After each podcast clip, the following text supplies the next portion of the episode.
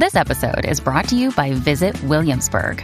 In Williamsburg, Virginia, there's never too much of a good thing. Whether you're a foodie, a golfer, a history buff, a shopaholic, an outdoor enthusiast, or a thrill seeker, you'll find what you came for here and more. So ask yourself, what is it you want? Discover Williamsburg and plan your trip at visitwilliamsburg.com.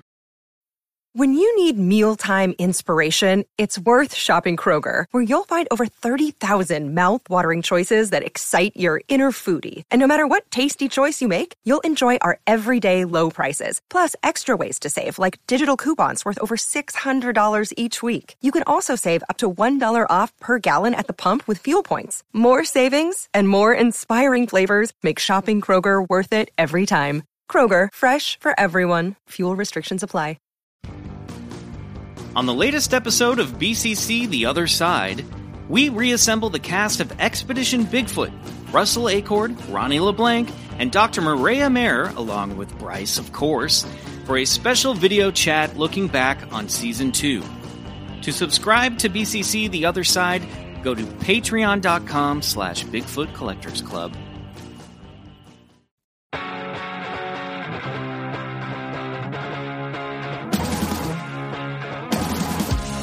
It's Bigfoot Collectors Club with Bryce and Michael.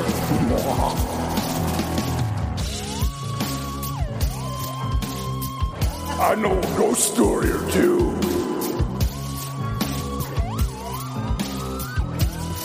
Let's do this. Hello, everybody, and welcome back to another episode of Bigfoot Collectors Club, the show where we talk to amazing guests about their personal paranormal history and share stories of high strangeness.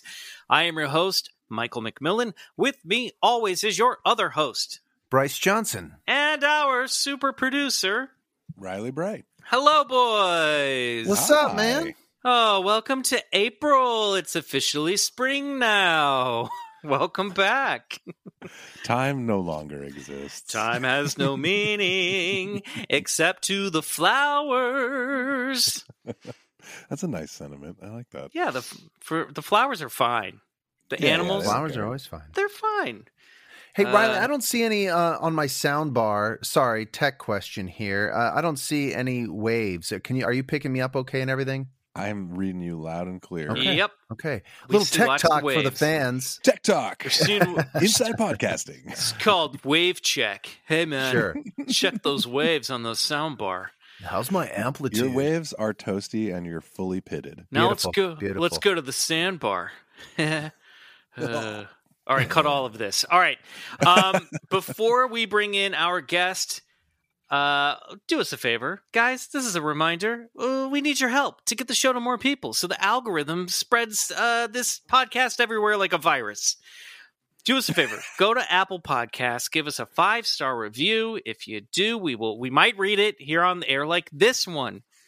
Happy Place, 5 stars by Lady of Strange.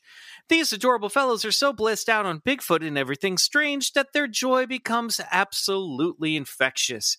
After listening for a year, I've become enchanted by each of them. Michael, Bryce, and Riley, thank you for keeping the blues away. Only took a year, huh? No, just kidding. Year. Thank you so much. She had to come around on me. That's the way it works. They love Riley first, then they quickly embrace Bryce, and then 8 months later, they're like, I think Michael's cool. We can do that. That guy's not bad. That guy's not bad. He means well.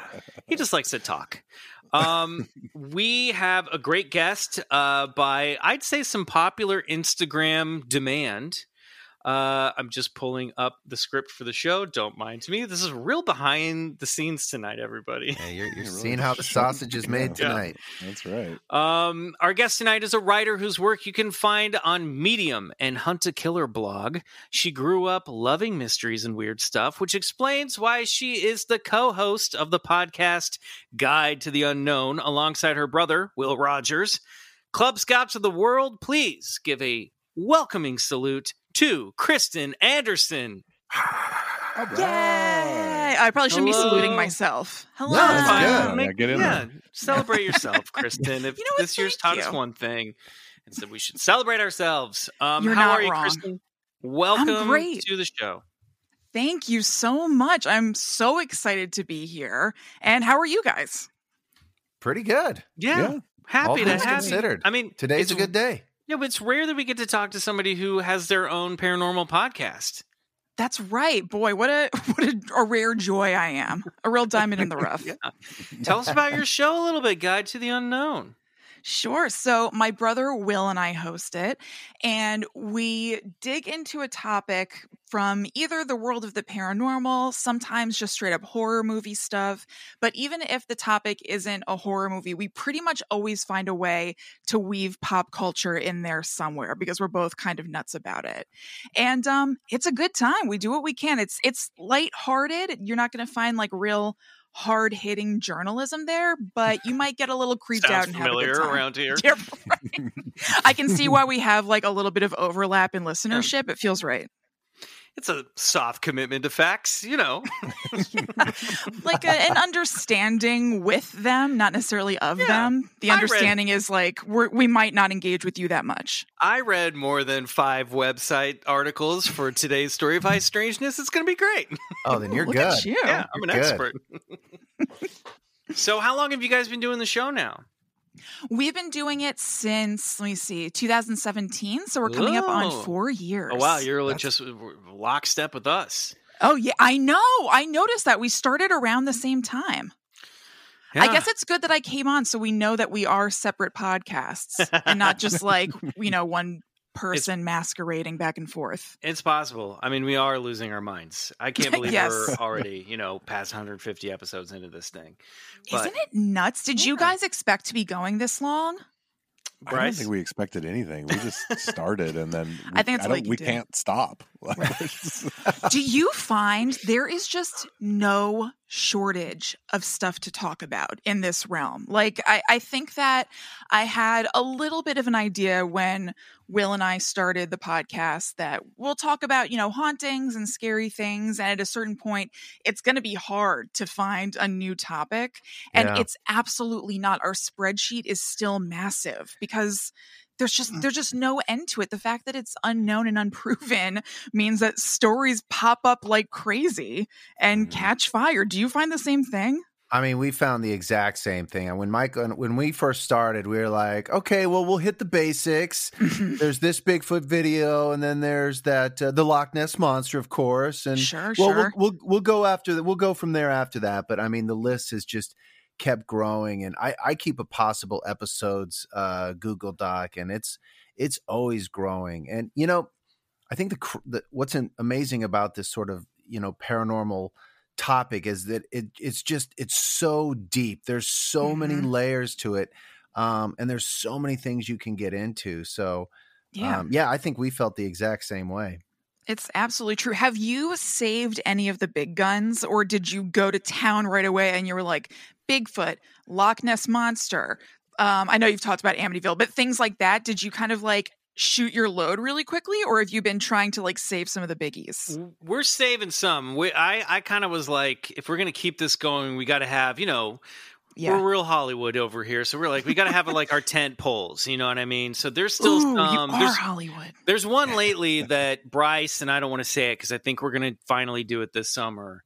Where Bryce is like, we got to do this one. Let's do this one. I was like, not yet. Let's just save it. We'll make it a deep dive. And now some of these bigger ones, we're like, well, we're going to make them deep dive, for everybody. So, well, that's the thing too. Some of the big ones, they're like, okay, we need to dedicate at least 1 or 2 episodes, or you know what, the podcast date comes up fast. So we're like, I don't have time to research that. I'm going with something smaller. So, but it's a mixture of all three. But yeah, we have a few big topics we have yet to cover, but we're going to get to them. Yeah, I know at least one of them because I suggested it to you for when I came on, and you said that there was already something in the works. So I'm really looking forward to it. So sorry about that. It's a special. Oh no. Special one I'm saving. So we'll find out when the time is right. And if it doesn't happen, then I'll give you a call back and you can come on the show. This is getting really fun.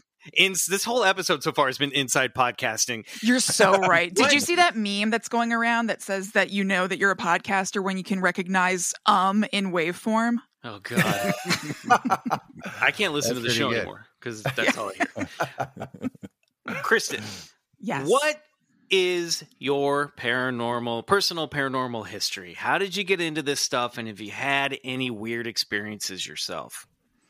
Okay, so Will and I grew up with our parents in Connecticut in this like extremely wooded area. Like it feels to a degree like we grew up in the woods. I've gone back since and I've driven around and been like, how did my parents drive here with two screaming kids? Because it's seriously just like windy, skinny roads in the middle of woods.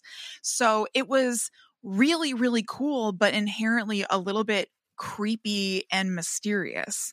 So I feel like that was one part of the equation, that we lived in this area that sort of garnered spookiness. Plus, our dad in particular was always into mystery movies, not straight up horror movies, but things that were a little bit creepy. So we had this kind of like, from a young age, incubation of creepy stuff around us. And Will and I both ended up being super, super into it. And it just seems like it was meant to be. When you say creepy stuff around you, like, give us some details here. Are we talking about just like your father had a large doll collection? No. Okay. So it was more like the environment of where we grew up in Connecticut was a little bit creepy because it was really old and like colonial. So when we were kids, instead of taking a field trip to a museum or something, we would take a field trip to like quote unquote field trip. It's like an old colonial house where somebody's teaching you how to like core an apple and like, you know, with like a weird little machine and how to churn butter. And there was just always this major awareness of the past. And at least to me, the past had a very strong connection to dead people. And so I was just very aware of this history of people that are no longer around that was really, really present and prevalent in our area. Like we both went to a daycare center when we were little kids that was at a church. And I remember when I was really little, one of the activities we did was take paper out to the cemetery and do like grave rubbings. Oh, wow. Yeah. It was just kind of cool. It was very cool. And I loved it all. Wait, did you have... For a church, especially, like, did you have, like, now I'm just picturing, like, the church babysitter just being, like, some disenchanted goth kid. Totally. Just, like, going out to the graveyard, okay? Yeah. I've got a couple extra Camelites if you guys want to join me. Can I bum one off you to me when I'm, like, 3? Connecticut, you must have had some creepy old gravestones there, like, with the old etched-in skulls with, like, and wings. Yeah. Like, we didn't have any of that in Kansas. Yeah, that's right. No, it's just I don't know if it's a bias I have, like a positive bias, but just like New England stuff is very creepy. The imagery is weird and creepy. And so there was just always this awareness of that going on, that like we like live in the past in this place basically. And so I think it sort of fed an already underlying interest in the mysterious and in the spooky. And I sought it out from a young age. That was always the stuff that I gravitated toward for books and movies and everything.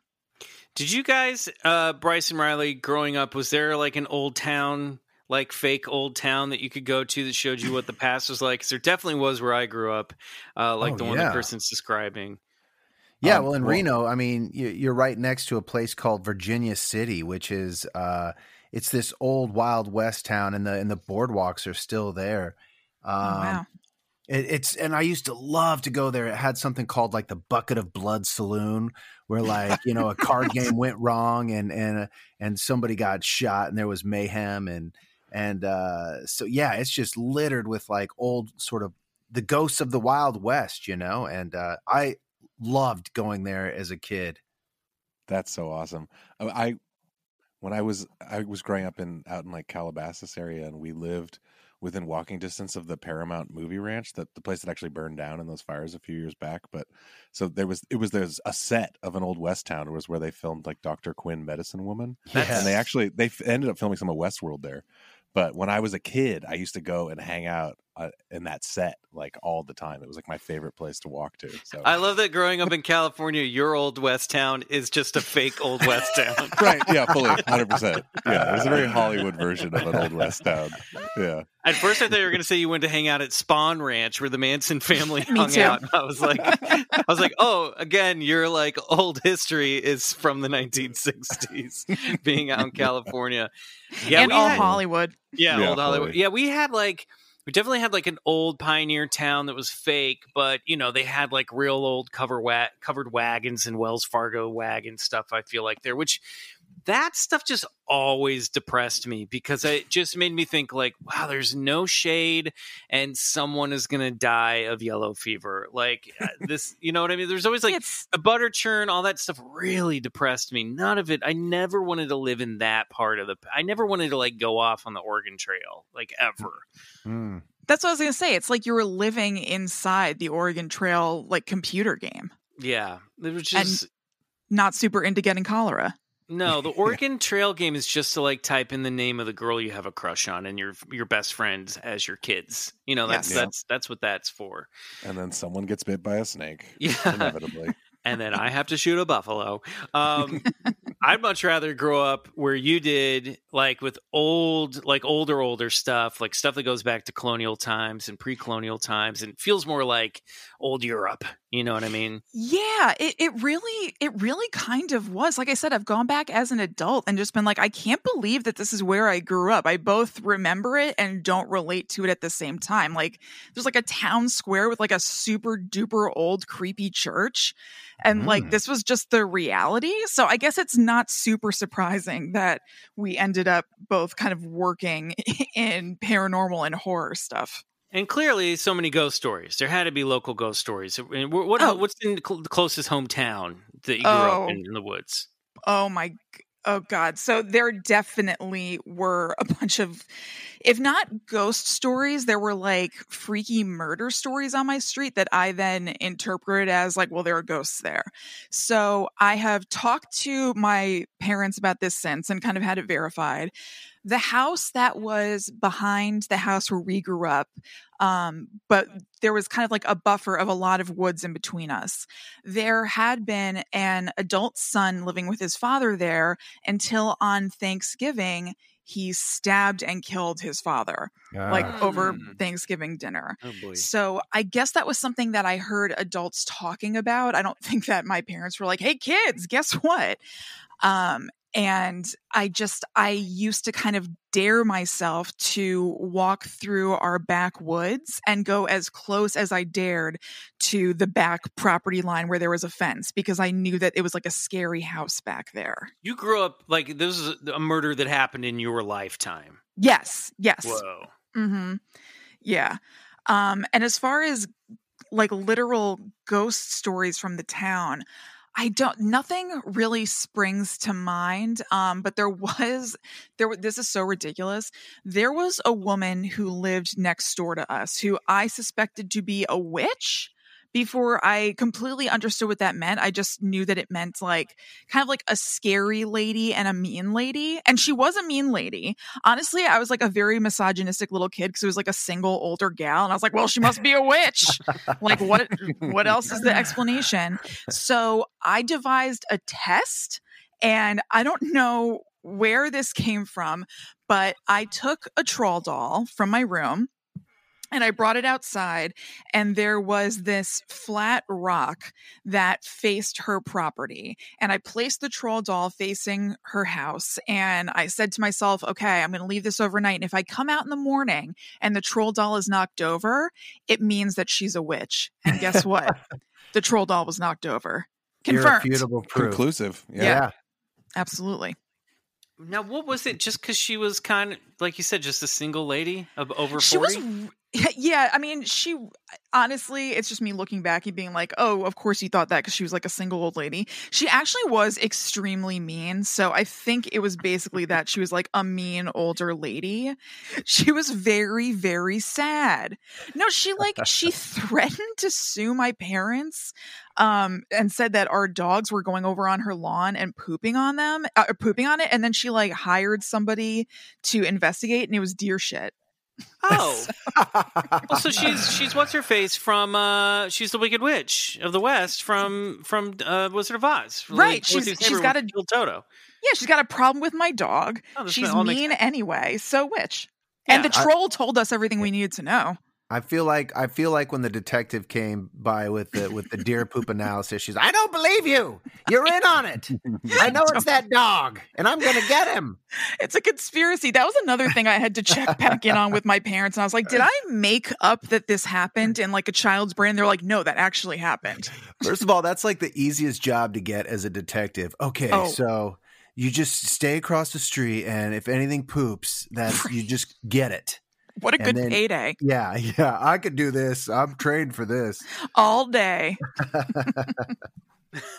So, yeah, I mean, those were probably the extent of my, like, childhood formative scary stuff was Mrs. Castle next door and going to, like, the scary butter churning house and the woods. Got it. That's pretty good. Yeah, not bad, right? Churning and a not witch always leads to an interest in the paranormal. Right.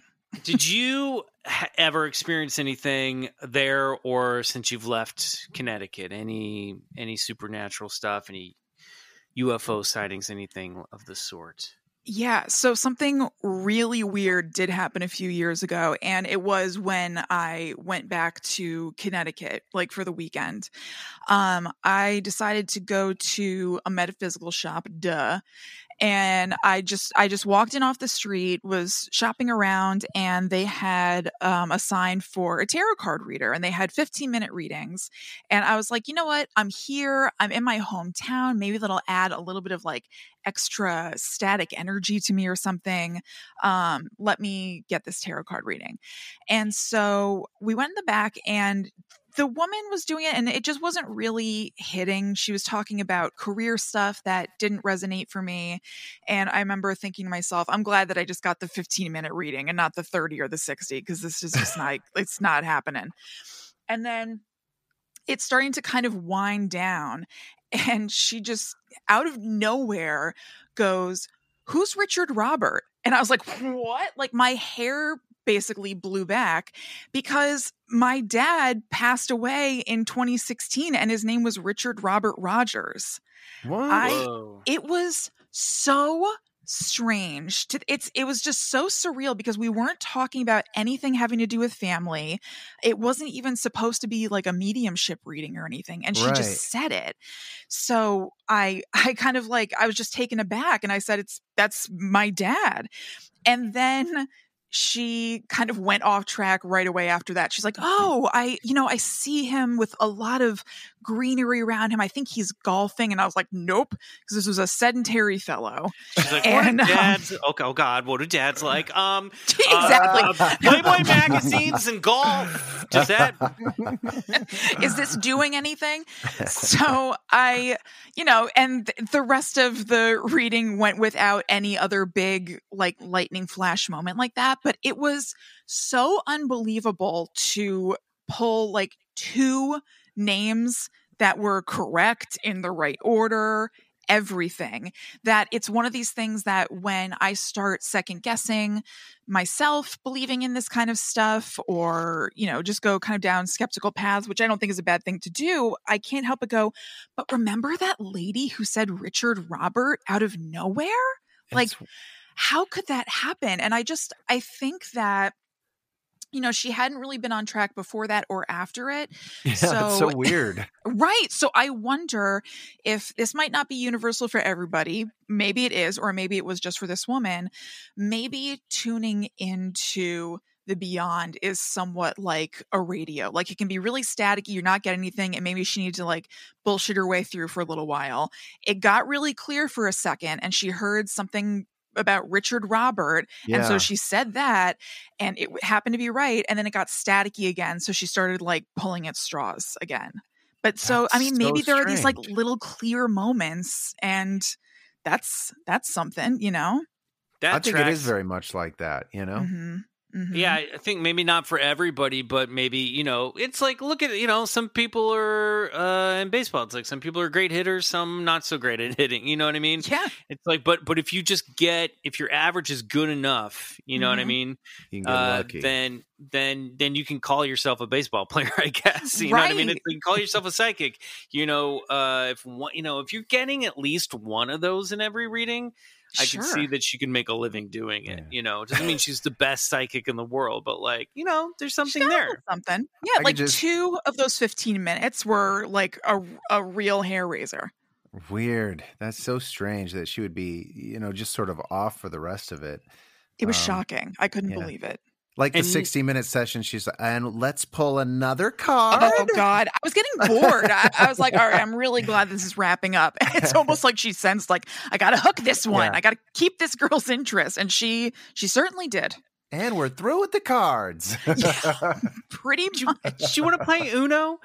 Yeah. Honestly, I would have preferred Uno at that point. It would have been fine. And no, there wasn't anything happening at this time. Have you ever felt like... you've gotten, and if this is too personal, no, nothing is. Like, have you ever, did you ever feel like you got a sign from your dad after he passed? Was there anything that you went, oh, that was him? You know, so he passed like both like kind of slowly and then suddenly. He was a lot older than other dads for my age. So he was 81 when he died and I was 33 or 32. And so it's kind of unusual, but he was in the hospital for like a really long time and just like kept getting really close. Mm. And then it just kind of finally happened. And so I was like, you know, prepared for it and not. And it was just, it was as crazy as it is when any family member dies. But it was also compounded by the fact that 2 months before that, my sister was killed by a drunk driver, his daughter. God, so it was this like insanely surreal, like really, really awful time. And so they basically, what I'm saying is that they had both died like really close to each other. And then like a week after my dad died, my friend called me and was like, hey, my sister completely forgot that she booked a psychic party. And so this woman is coming over tomorrow and she hasn't invited anybody. And like, I know that it's very soon, but, and so like, feel free to say no, but like, would you like to come? And I was like, yeah, you know what? I feel ready. I was prepared basically, even though it obviously sucked when it happened, but I was like, let's do this. So then all day, the day of the party, I will say it may have been a little soon. Not that I was like super affected, but I think that I may have had like poor psychic medium etiquette. I think I was kind of like a hog. Like I was like hogging the psychic because I had like such compounded death like really soon before that. Yeah. So all day in my head, I was like, all right, Dad, Karen, I'm going to this thing tonight. Like, I know that it's not that nice, but just like muscle your way on through. Like, come on through. I would really love it if I could hear from you guys today. So please just go for it.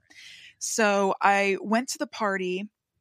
And by the way, the woman who was the psychic medium was touted as being Snooki and JWoww's psychic. Oh. She had appeared with them on their web series. So it was like the most New Jersey thing ever, which pleases me.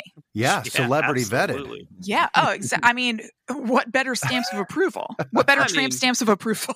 This is coming from the area of like the Long Island psychic. Isn't there a Long? Yes, the Long Island medium. Yeah, Teresa Caputo. Yes, that's what I knew. Psychic was wrong. You got there. Yeah.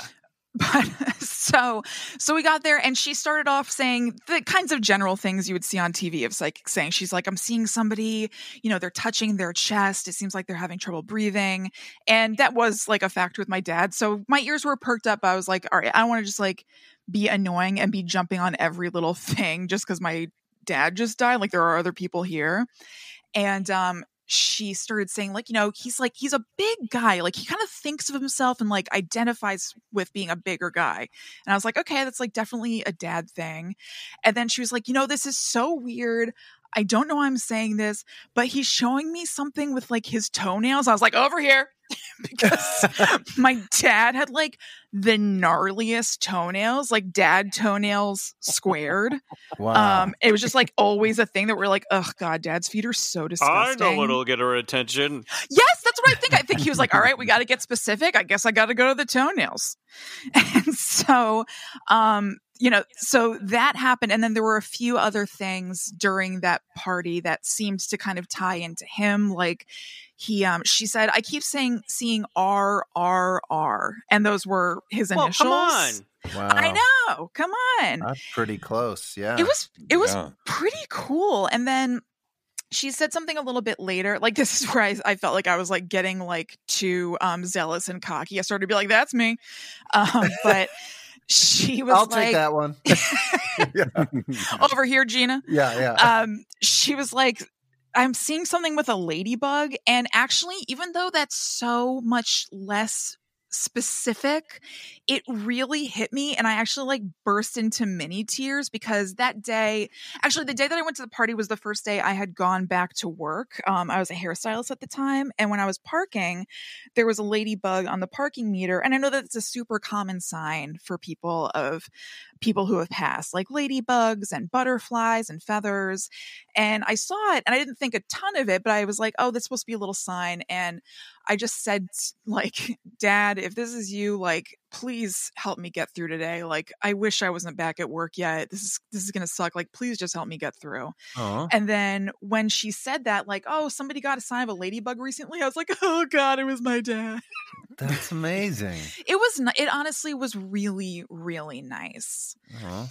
Yeah. Go ahead. I mean, I feel like the other story is fascinating too, but like, mm-hmm. I feel like he clearly is, I don't know, I'm going to say it, has come through a few times. Those are all hits. Yeah. You know what I mean? Definite hits for sure. Did you get any sort of communication from your sister as well? Or were there any messages relayed that you had a better feeling about the reading after it was finished? In other words, was anything relayed to you, any type of messaging or? No, you know what? So in this, at this party thing with my sister, there was something that I actually didn't catch, which is surprising because I felt like I was like jumping all over this woman. She did come to me and said something about my sister that was like, I don't even remember it because it was so non-specific. And I was like, oh, you know what? I think I'm kind of reaching. But then she said, I'm seeing like, she said, did your sister like to go to the racetrack? And I was like, no. And she's like, I'm seeing like fast cars like going around. And I was so fixated on her referring to a racetrack of it all and not getting that I was just like, no, I don't think so. And then when it ended, my friend was like, could that have been referring to the car that crashed into her? Like, it was going really fast and she was seeing this like speeding car. And I was like, oh, you know what? I didn't even think of that.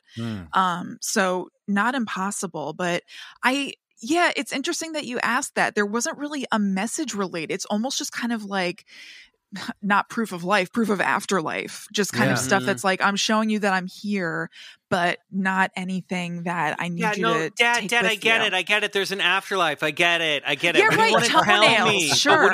What do you want to tell me? What's the message?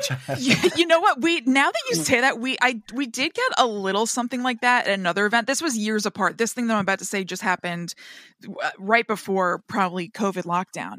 Will and I went to a seance at a haunted bookstore to do an episode about it. Oh, that sounds fun. Oh my God. It was awesome. I loved it. And so we went in with just kind of like, not in a mean way, but low expectations. Like, this will be an interesting thing to do. It would be awesome if something came through, but like almost a little bit more of a curiosity.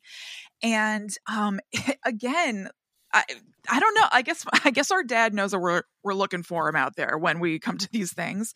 He seemed to come through. They're going to another paranormal event. Well, I guess, guys, I'm trying to golf on the other side over here. Jeez. Oh my God! If he took up golfing on the other side, finally get a chance to golf, and my kids keep trying to contact me. They pop on by. Well, Michael, you're not super far off. So she said some stuff that was cool. That was, again, just sort of like recognition, a hit sort of stuff.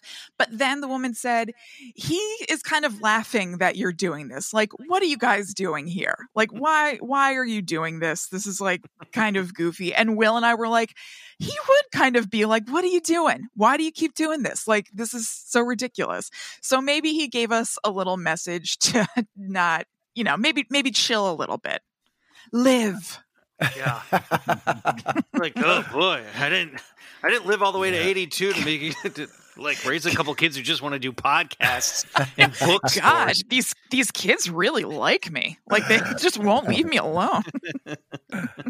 That's pretty wild, though. That's pretty fascinating. I mean, you know, it's hard not to hear those stories and think there's got to be something to it. You know, I've mentioned it more than once on this podcast, but there's a great book by Leslie Kean called "Surviving Death," and she sort of goes on this. Let me test to see if this mediumship thing, if there's anything to it. And she's a Pulitzer Prize winning journalist for the New York Times. So she knows her stuff, and she's very pragmatic and skeptical. And it's hard, you know, she came away convinced that there was something to it, but she got a lot of hits like that too. And it's almost as if, you know, like thought travels faster than the speed of light on the other side. And you know, it is like a frequency. If they want to like come through, it's like they can tell right away when you're maybe thinking about them, or a channel is open to communicate with you, and boom, they're there saying, you know, just letting you know that their presence is there. And it's not like they even have to like communicate, you know, in verbose sentences. It's just like a, you know, I'm here, toenail, ladybug, you know, that's all I got, you know, or I don't know, but there's something to it. I think so too. And it's just kind of nice to get an affirmation that they're around in some sort of way. And also, if you think about it, like, they might want to relay a message, but do they necessarily want to do it at a psychic party in front of like a million other people? Right. Like, maybe their message is something that they would want to be just between the two of you. Totally. And maybe that means they might not be able to get it across, but they'd, you know, prefer to either, you know, if they can't do it privately, they won't do it at all. I couldn't tell you this when I was alive, but your breath is terrible. Dad. You don't work on it. So what do you think? I mean, so what's your concept? This is a big question here, but so I don't know, you know, you've been investigating this stuff and talking about this stuff. What do you think's on the other side?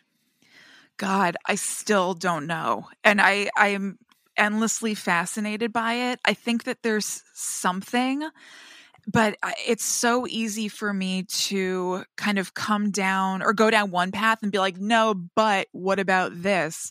And not be able to land anywhere. So the only place that I've really landed is that I think that there is something going on. There's some sort of consciousness, but like, I don't think there's like a big white room or like a big, you know, anything, but I just think that it's something that we might not even be able to conceive of. I think you're right. Yeah. I just don't know. Well, we'll all find out. I know that you read, and I don't know if Michael or Riley, you read this too, but Bryce mentioned reading the book Life with the Afterlife by Amy Bruni recently. Oh, yeah. Yeah. Okay. So there's something in it that I think is so interesting, and I wanted to get all of your takes on it. In the book, she's quoting John Tenney, but he is talking about the theory that maybe ghosts continue to evolve in the afterlife the same way that we do like on Earth. Like, it's not like, you know, somebody dies at 50 and that they keep the exact same personality, opinions, mentality as their 50-year-old self. Maybe they just like, they keep learning and evolving. What do you guys think about that? Well, first of all, leave it to John Tenney to think outside the box. And I know, right? I had blow your mind with a concept like that, but I had never heard that before, and I've, you know, been reading about this stuff forever, and I hadn't had my mind blown in a long time before that. Yeah, I love that concept, right? That it's just another stage of our evolution, and you know, I know the Egyptians felt that there were trials and tribulations to be had in the afterlife as well, and it wasn't just, you know, a place of eternal rest. So I think there is something to the idea that, you know, perhaps when we reach the other side, you know, we can. I don't know. Is it like you just, like you said, you go into a waiting room and like, well, when do I get to go back? Oh, tomorrow? Yeah. Okay, great. Let me know. But maybe there is something to that. What do you guys think, Mike?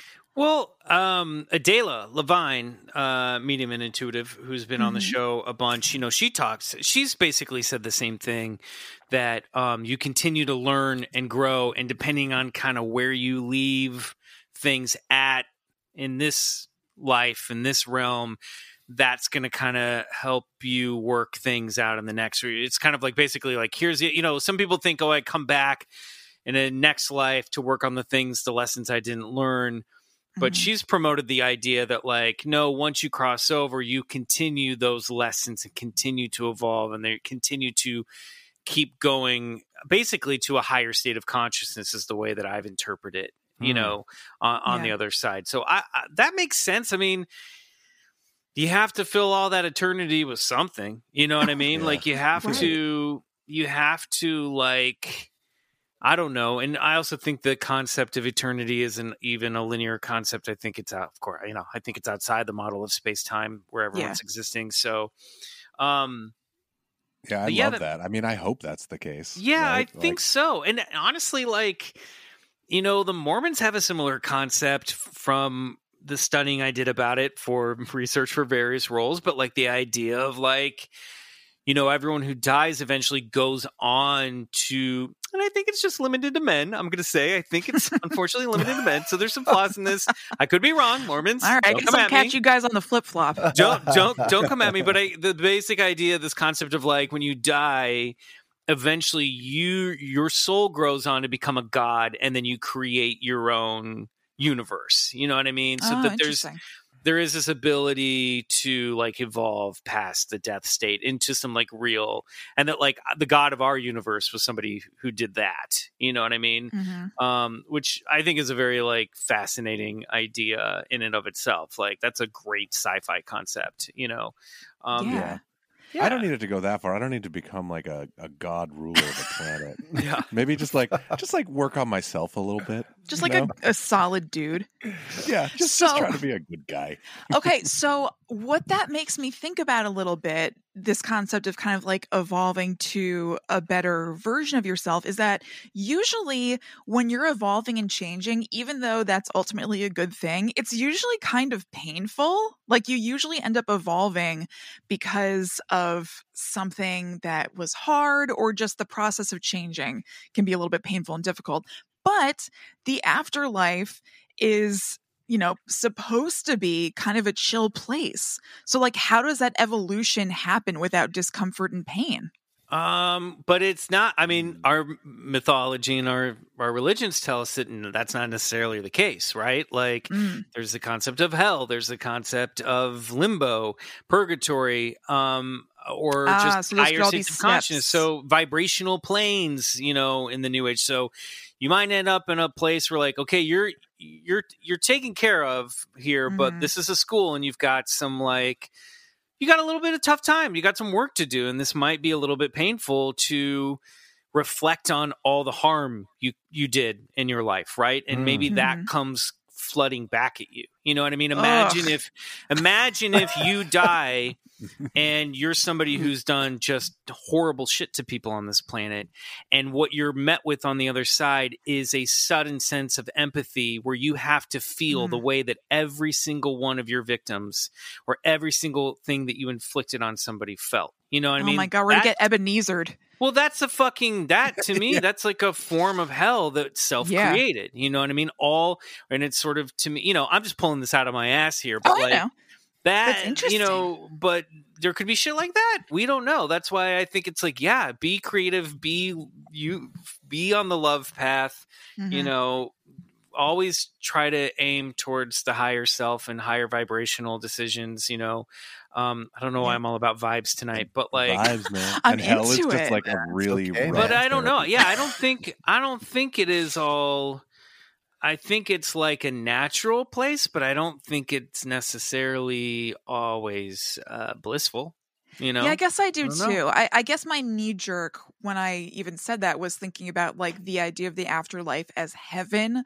But realistically, if I think that, I don't think that or excuse me, as I say that out loud, like, I don't think that that's really what the case is. Like, if there are people who are on the other side or beings or whatever, I don't think they're constantly just having like the best time ever. I do think it's probably just sort of like a weird mirror image of our reality here. Like, there are people here on our plane that are great people and there are assholes, and I think that there are people on the other side who are great people and there are assholes, and they probably, I don't know, interact with whatever their reality is in kind of a similar way that they did in life until they maybe evolve. So that does make sense. Well, yeah, no, I get it. Yeah, exactly. Bryce, what do you think? Yeah, I mean, I was kind of digging on that, you know, become your own God concept. I kind of, I can get, let's not abandon that. About this empathy crap. Let's not, on a planet. Yeah. Online filling out an application to the Mormon Church.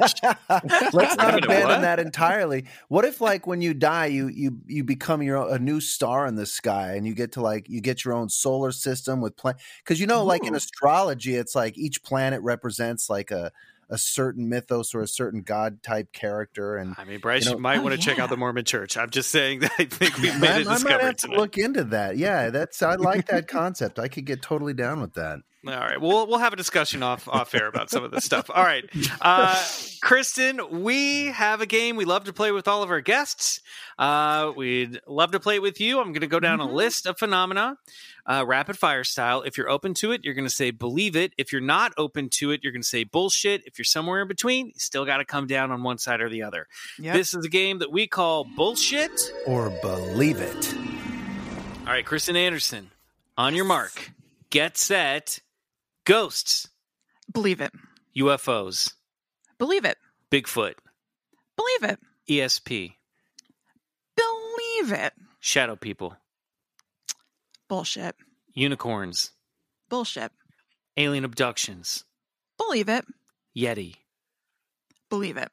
Mothman. Ouch. Bullshit. Out-of-body experiences. Believe it. Tarot cards. Believe it. Demonically possessed dolls. Do I believe in demonically possessed dolls? Bullshit. The healing power of crystals. Bullshit. An alien spacecraft crashed at Roswell. I don't know enough about this, but I am going to say believe it. Loch Ness Monster. Bullshit. Atlantis. Bullshit. Haunted houses. Believe it. Skunk ape. Believe it. The Jersey Devil. I mean, love them, but bullshit. The biblical devil. You said that really funny. Yeah, I know. Okay. I got stuck on my... The biblical devil. It got stuck, on my... I did trip on the word. It sounded really nice, like the biblical devil. It's because I was tripping on the word and trying to get out of it. I got a creepy grin, more like, yeah. Oh, I see. A little eyebrow wiggle. Uh-huh. Bullshit. Speaking to the dead. Believe it. Mermaids. Bullshit. The government is hiding the truth about Sasquatch. Bullshit. Past lives. I think bullshit. Life on other planets. Believe it. Life after death. Believe it. Not bad. Well done. You made it through. Well done. Thank you. I'm a very diplomatic, like, middle of the road person, so it was a little tough. I wanted to say nah for like all of them. I think you got. I think we kind of got that actually. Calling bullshit on Mothman, huh? Yeah. Look, I love Mothman. I would say that he is, like a lot of people, my favorite cryptid, but just like I don't think a physical Mothman is out there, let's say that. Okay. Like, I'm more willing to think that there is some sort of like interdimensional trickery going on, like there might be with Bigfoot, but I don't think that there is an actual Mothman who is in a nuclear power plant somewhere or like below Chicago O'Hare. Yeah, great. I'm with you on that. We'll take interdimensional. Yeah. Oh yeah, every time, all day. Mothman, believe it. Yeah. Yes, that I believe. Anything else that popped out at you? They're like, I have to say this. That I have to clarify. Yeah. Tarot cards. Like, I don't think that necessarily they are like super magic, but I think that they could be a tool for you to be able to communicate with the universe or the beyond. Like, you're giving them a keyboard. I love that. For a second. I'm 100% with you. Yeah. Great. Yeah. And then there was something I thought was on here and that I've been grappling with saying. I thought that you guys asked about astrology. I think it was on an older list, but feel free to throw that in there. I hate to say it, but I just don't resonate with it at all. And I wish I did. So I was going to say bullshit, but feel a little bit bad because I know a lot of people, like, it is their thing, but it just, well, I'm glad you went out of your way. I'm glad you went out of their way to have your guilt trip. You know, I'm with you on that. Really? And it's like, it's a point of contention with Grace and I, my girlfriend, because like her whole thing is she's just like, well, that's exactly what your chart says you would say. So I guess you do believe in astrology. And I'm like, I can't win. I can't win. Love it. There's no way out. The thing that frustrates me is that I have, look, I'm obviously, I said believe it to a whole lot of things. I'm willing to go there with a million things. I can't get a straight answer on why the planetary movements make us act a certain way. I get the what. I do not understand the why. Why is this happening? Why does it have that effect? No one can ever answer that for me. They, honestly, people usually don't even answer it at all. They kind of end up answering a different question. And anytime I have gotten an answer, I'm like, I don't know about that. You know, we need to have Heidi Rose Robbins on this show. Oh, I am aware of her. Who I have multiple friends say is great. I've been wanting to get a chart reading done by her for a long time now. Mm-hmm. So I'm just going to put that we haven't really done like a good astrology. That would be a great idea on the show. I'd love to listen to that. My fam's been getting the wife and the kids are interested in like their charts all of a sudden. They're like, what's my sign again? And what are my attributes? Even my wife, Dawn, who's pretty skeptical about all of it. But we had a conversation that kind of came down to astrology, which also led into numerology, which is almost very well much connected, you know, like the date you were born and the numbers. And I had this old book by Dan Millman. He's this author. He was the author of Way of the Peaceful Warrior. But he had this book that was all about numerology and Pythagoras, and it was called "The Life You Were Born to Live." And you would enter the date of your birth and all that stuff, and he would sort it out into numbers, and you would do this basically a chart, you know, astrological in form, but really funneled through the idea of numerology. And my God, was it so fucking accurate? It was like incredible. So I don't know. I do believe those, you know, those planets and at least the planets near us have influence over us. I know that sounds so crazy, and I don't know why.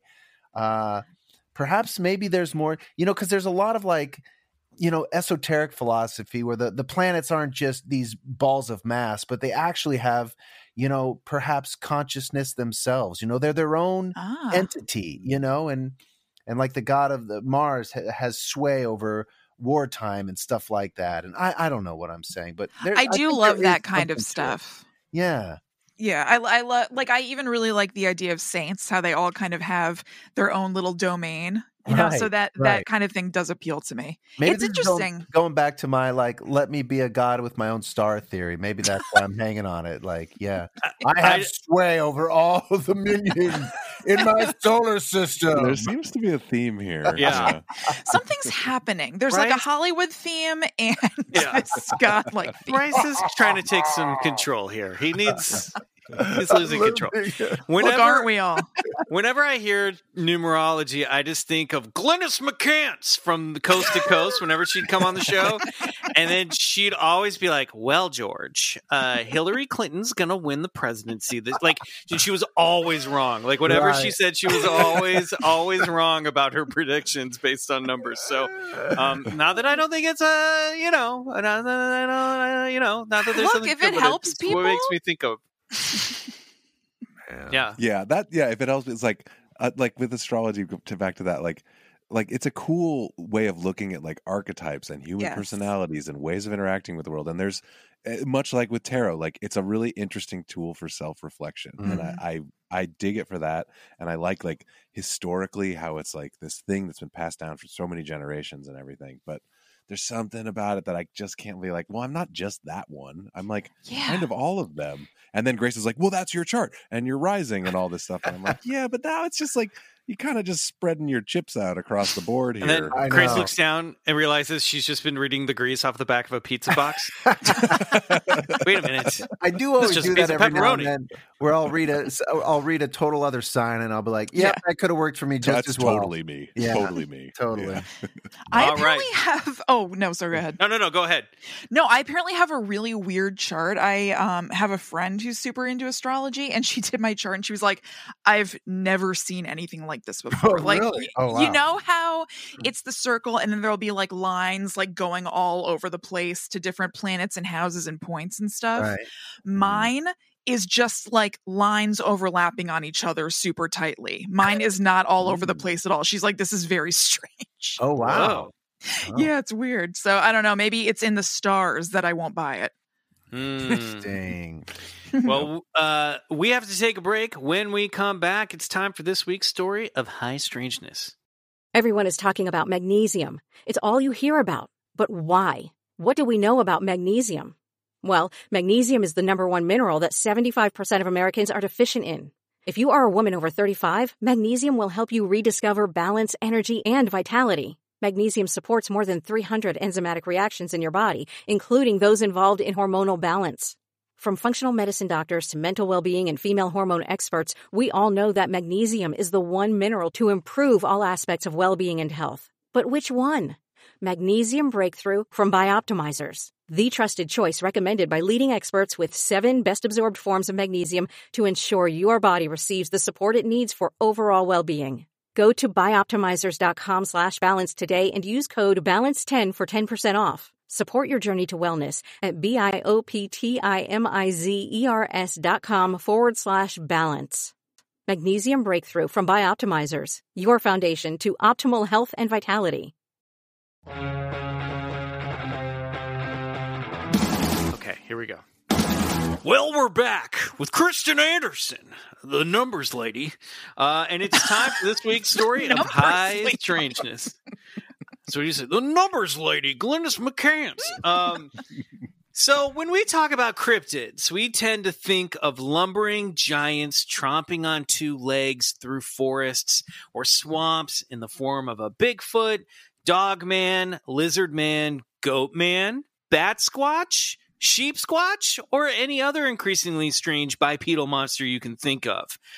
But this week, I thought it would be fun to remind ourselves that the term cryptozoology refers to the study of hidden animals, and that they don't always have to be of the Mothman-esque ultra-terrestrial variety to become legends or carry an air of weirdness with them throughout time. So tonight, I present a case that is more local hero than nationally known. And you guys know that I'm a fan of small-town cryptids that inspire media frenzies and monster posses. Unfortunately, no necking teenagers in Lover's Lane in this one. This isn't a Kevin Williamson movie, to date myself firmly in the 90s. If only. Yeah. But it's got the other two, media frenzy, monster posses. It all takes place along America's White River, which snakes through 722 miles of Arkansas, arching north from its source in the Boston Mountains up into Missouri, a few hours from where this humble podcaster grew up, and then back down southward into Arkansas again before it joins the old Mississippi. Now, glancing at it on a map, the White River, looks like an upturned fishhook, and appropriately so, because for over 100 years, fishtails tell of an elusive, giant aquatic monster swimming beneath its shores, a beast known as the White River Monster. The White River Monster, or Whitey, as he is lovingly known as to locals, is the greatest monster of all. Take note. Yes. Fearsome. Is a large, unknown aquatic creature that is most associated with the White River area of Newport, Arkansas. He's been called the Loch Ness Monster of Arkansas and started making headlines around the same time as Nessie did, which may indicate a copycat act sprung from Depression-era necessity to drum up local tourism. But whatever this creature is, or its true origins may be, remains a mystery.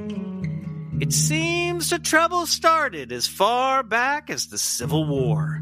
An unconfirmed story tells of a large creature in White River that upturned a Confederate gunship, destroying it in the process. Local legends say that stories of a creature inhabiting the waters of White River can be traced back to the Quapaw people who used to inhabit those lands. Even though the White River monster stories didn't begin in earnest until the 1930s, the river's waters seemed to be hiding secrets for generations prior.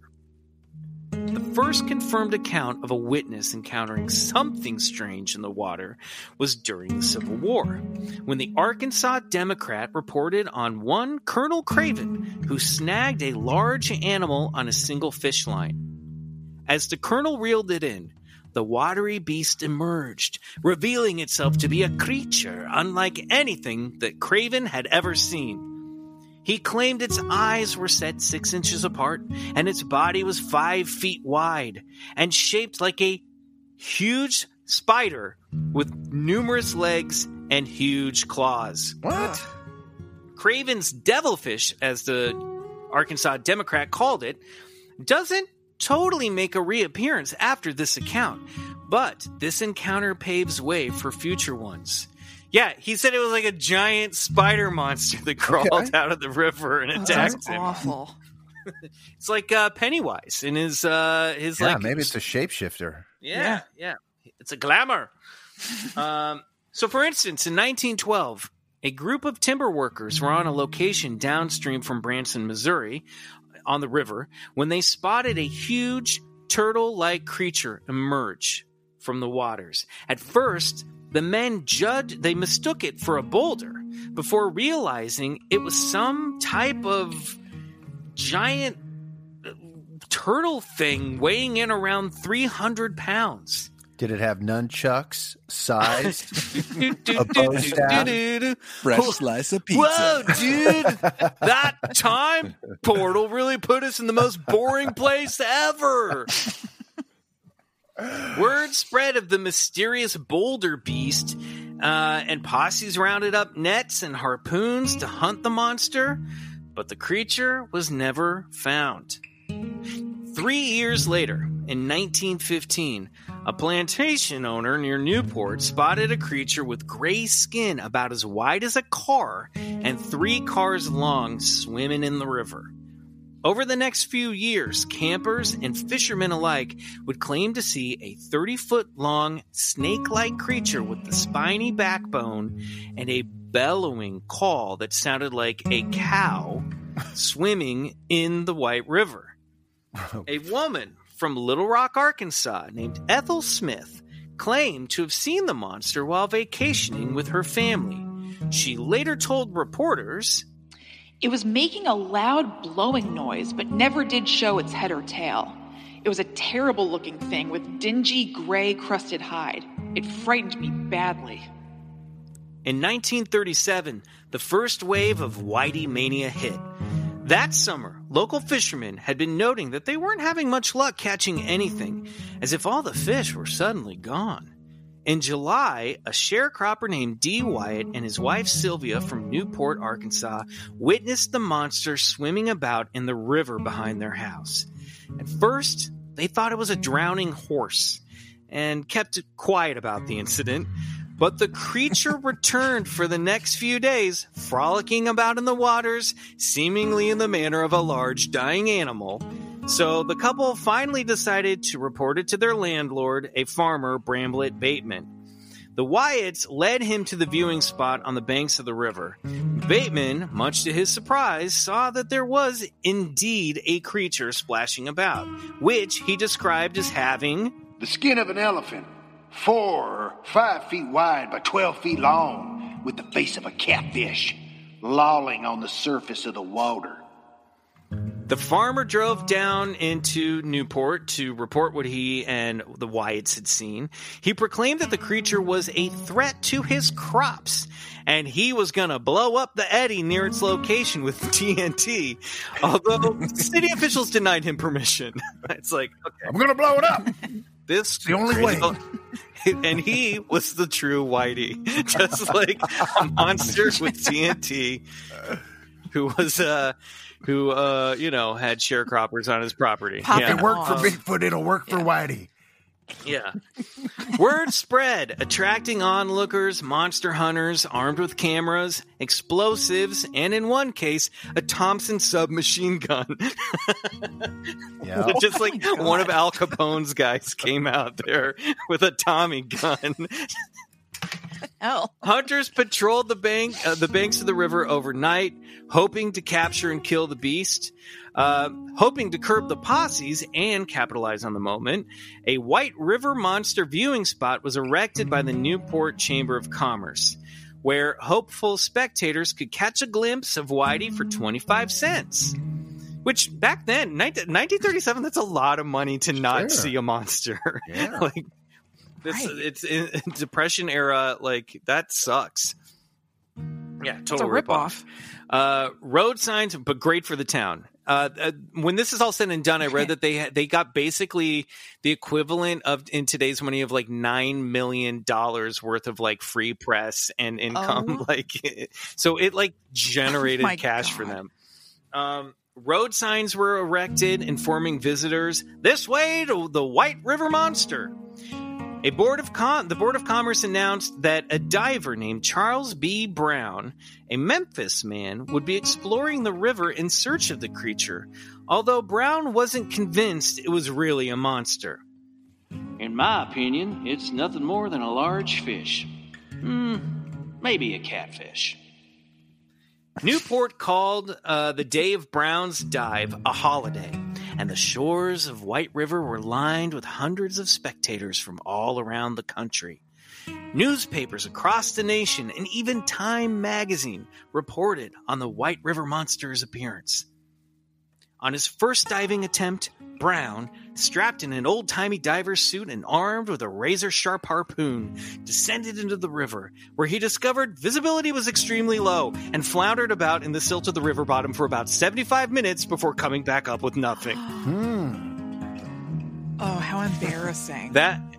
be flitting around in silt. He basically got stuck in the mud. It was I can't see 3 inches in front of my face.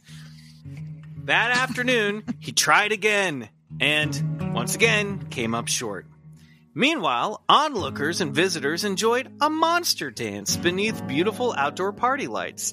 I also read that they had, they had sandwiches, and they'd set up this dance floor, right next to the river, so you could be, partying and having, a little hoedown and keeping your eye out for a monster all at the same time. Sounds like an awesome party. Monster dance, dude. I'm down. We got to figure out how to have our own monster dance. You could do that. So they partied all night. The next day, Diver Brown... Oh, he tried again, but the next day, Diver Brown's air valve jammed, and he had to quit his third dive early, again producing no evidence. A large net had been fashioned to drag the water for the creature, but again, nothing. With no monster captured, the crowds, once eager with anticipation and monster fever, dried up faster than White River during a... Fuck, my face. I fucked it up. I was so proud of it, and then I ruined it. The crowds, once eager with anticipation and monster fever, dried up faster than the White River during drought season. Not even worth it. However, nailed it. No, but, poetry. No, I'm quiet in awe. I got to that part and I gave myself a little nod. I was you know what? Good job, Michael. And then I'm so excited I fucked it up. However, by the end of 1937, and the White River Monster flap, over 100 eyewitness accounts were reported. So some people were seeing something. Whitey remained dormant for a few more decades until it returned for another wave of sightings in 1971. On June 26th, a Newport resident named David Jenks saw a large gray creature he estimated to be about 1,000 pounds swimming in the river. He also emphasized that the monster had a large pointy bone protruding from its head. On June 28th, a local man named Cloyce Johnson claimed to take a photograph of Whitey, presenting a very blurry picture of a hump in the water. That's my kin. Then, on July 5th, the county sheriff's office reported the discovery of tracks on Towhead Island, measuring 14 inches long and 8 inches wide, and bearing what looked to be like a claw on the heel. Two men, Ollie Richardson and Joey Dupree, set out to investigate the new sightings in the area just north of the original 1937 flap. Their boat struck an object in the middle of the river, which raised them into the air. The terrified investigators didn't see the creature, but they were convinced it had given them a warning shot. In 1973, an Arkansas law protecting the creature was passed, designating the areas from Newport and Jacksonport to Possum Grape the White River Monster Refuge, making it illegal, that's very important terminology here, making it illegal to injure or kill the old river monster, where I wish, hopefully, dearly, it still swims peacefully to this day. The end. Bravo. Well done. Well told. That's beautiful. Well told. Yeah, so, you know, people saw something in the water, don't know what it is. He becomes a local hero and then gets his own refuge. And it's illegal to kill him. I think that's a beautiful story. It's honestly kind of nice. It sounds like it brings their community together a little bit. They had a monster dance. Is the best. Yeah. So there are some theories of what this thing might be. Some people think it was an elephant seal that had like swam too far upriver and was just living in the area for a while because they shed their skin, which might well, it's just part of their thing, you know. Don't body shame an elephant seal. He's already dealing with enough. I'm picturing, like, you know how a snake sheds its skin and it, like, leaves that thing? I was picturing, like, a giant seal version of that. I think it breaks off, like, more in, like, flaky pieces, which is, you know. But that might account for the, like, the you know, the, like, skin that people were seeing that said they described it as, like, you know, a little rough. Some people think that it might have been, especially because of the 1915 or 1912 boulder creature, they think it, and the pointy thing on its head, they think it could have been a giant alligator snapping turtle, and those things can get huge. So it may and can live to be like 150 years old. So that's possible. Some people think it's a gar, or, you know, a sturgeon, but, you know, other people like me think it's probably a river monster. The field is wide open for this. Yeah. This lonely creature. You know, you get a little cocky when it comes to lake and river monsters, Bryce, and I don't appreciate it. As a man who once shared food with me over a craft service table on the set of Major Crimes and said, yes, I too believe in the interdimensional Bigfoot theory, you got to, like, open your mind a little bit more to these river monsters. I'm cool with mermaids. This is the problem. Yeah. Boom. This is, you're proving my point. I don't know. I think it could be just some really large fish that's just evaded capture. Yeah. And I think that's cool. You know what I mean? Yeah. Like, it doesn't always have to be a real, you know, spooky cryptid. No, for sure. I used to watch that show River Monsters. Yeah, did you guys ever see that? The shit they would pull out of those rivers was insane. I did look up Whitey Monster, Arkansas, though, and went right to images. Snapping turtle, that could move right to the top of my list. That's pretty... Alligator snapping turtle, they get big. There's some that get up to like 4 or 5 feet long, 6 feet long. I could see someone thinking that was a monster. They're big. You know, it's interesting. I just kind of noted looking up history about White River, like they were constructing a new dam around Branson, Missouri. in July of like 1910, they started construction. They were building this new power electric, dam that would bring electricity to Springfield and Branson and part of the Ozarks. And so they were working on the river for 3 years. And that's when this thing started to emerge. And I'm wondering if they just, knocking about the river and, just kind of like woke this creature. Yeah. And woke loose. This creature, disturbed the creature. So it started moving and migrating south. You know what I mean? I don't know. But I just thought it was interesting that around the time they were building this dam that took them 3 years, they started seeing this thing. You've awoken my 1,000-year slumber. Yeah. Yeah. Exactly. He's the old man. Under that silt, if that guy had kept going, he might have found another one. Old man of the river. Yeah, and I think there was a giant catfish called the Old Man of the River, and some people think it's that too. It's just that old catfish swimming around. Yeah. But I love that. I don't know. I wanted a little bit of a feel good river down home river monster story this week. I think you accomplished that. Yeah, mission accomplished. That was nice. What do you think, Kristen? What's the explanation for this thing? I think that it probably is just like a gigantic but understood like snapping turtle or crocodile or alligator or whatever, something like that, because I think that we probably have an idea of what these things look like from cartoons and media and stuff that might not actually match up with what they actually look like, and that they might be much scarier than we expect, and then you could misinterpret them as a river monster.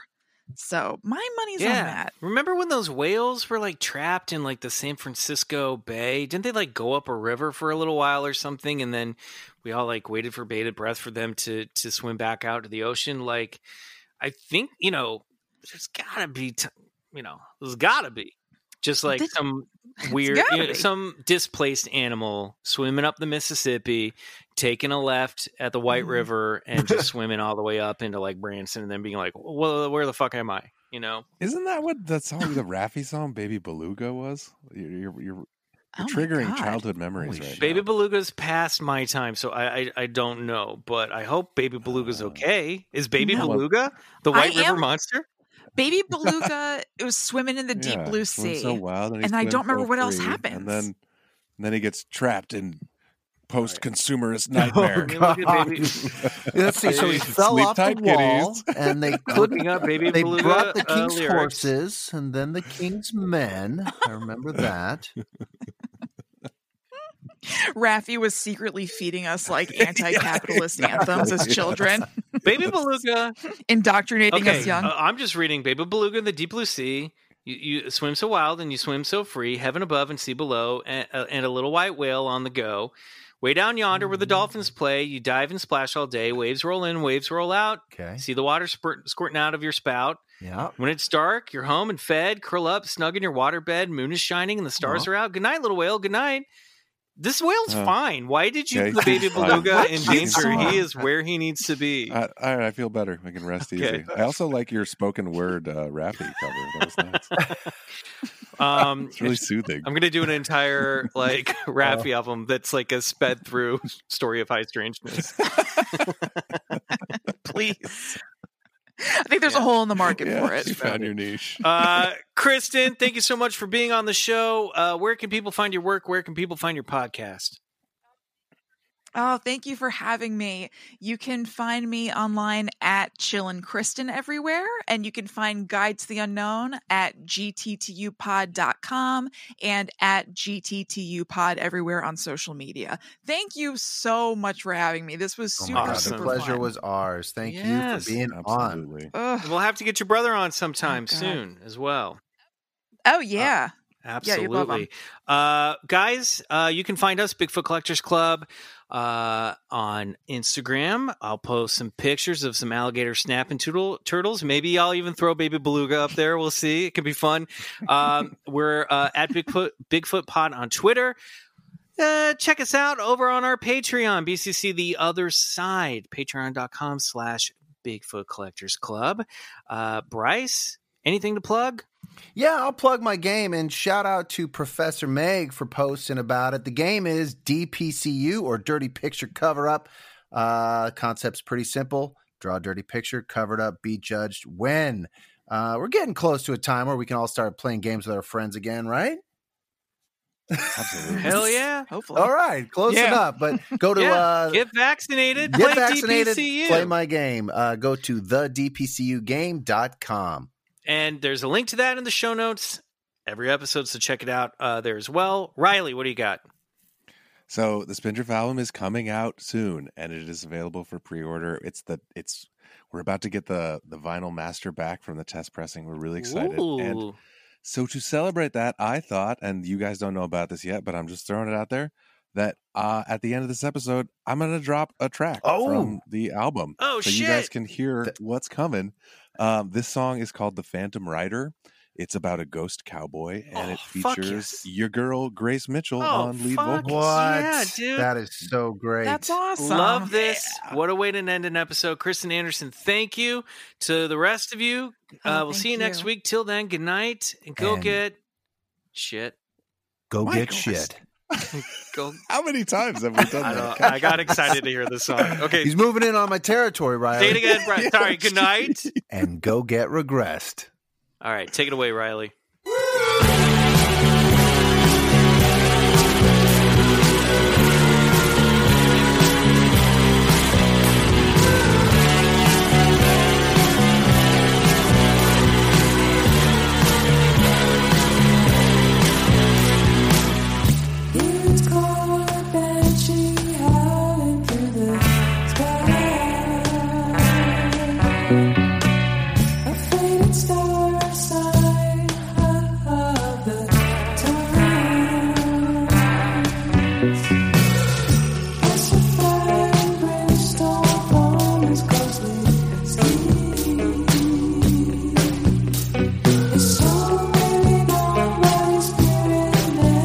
Spirits, not others.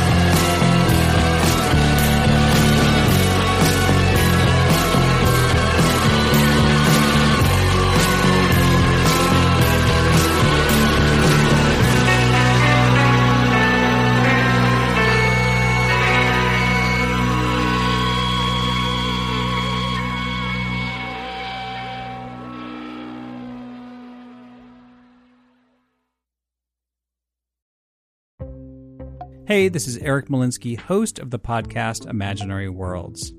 Each episode, I explore different sci-fi fantasy genres, talking with filmmakers, novelists, game designers, cosplayers, comic book artists, and anyone who works in the field of make-believe. I also look at the fan experience, asking, why do we suspend our disbelief?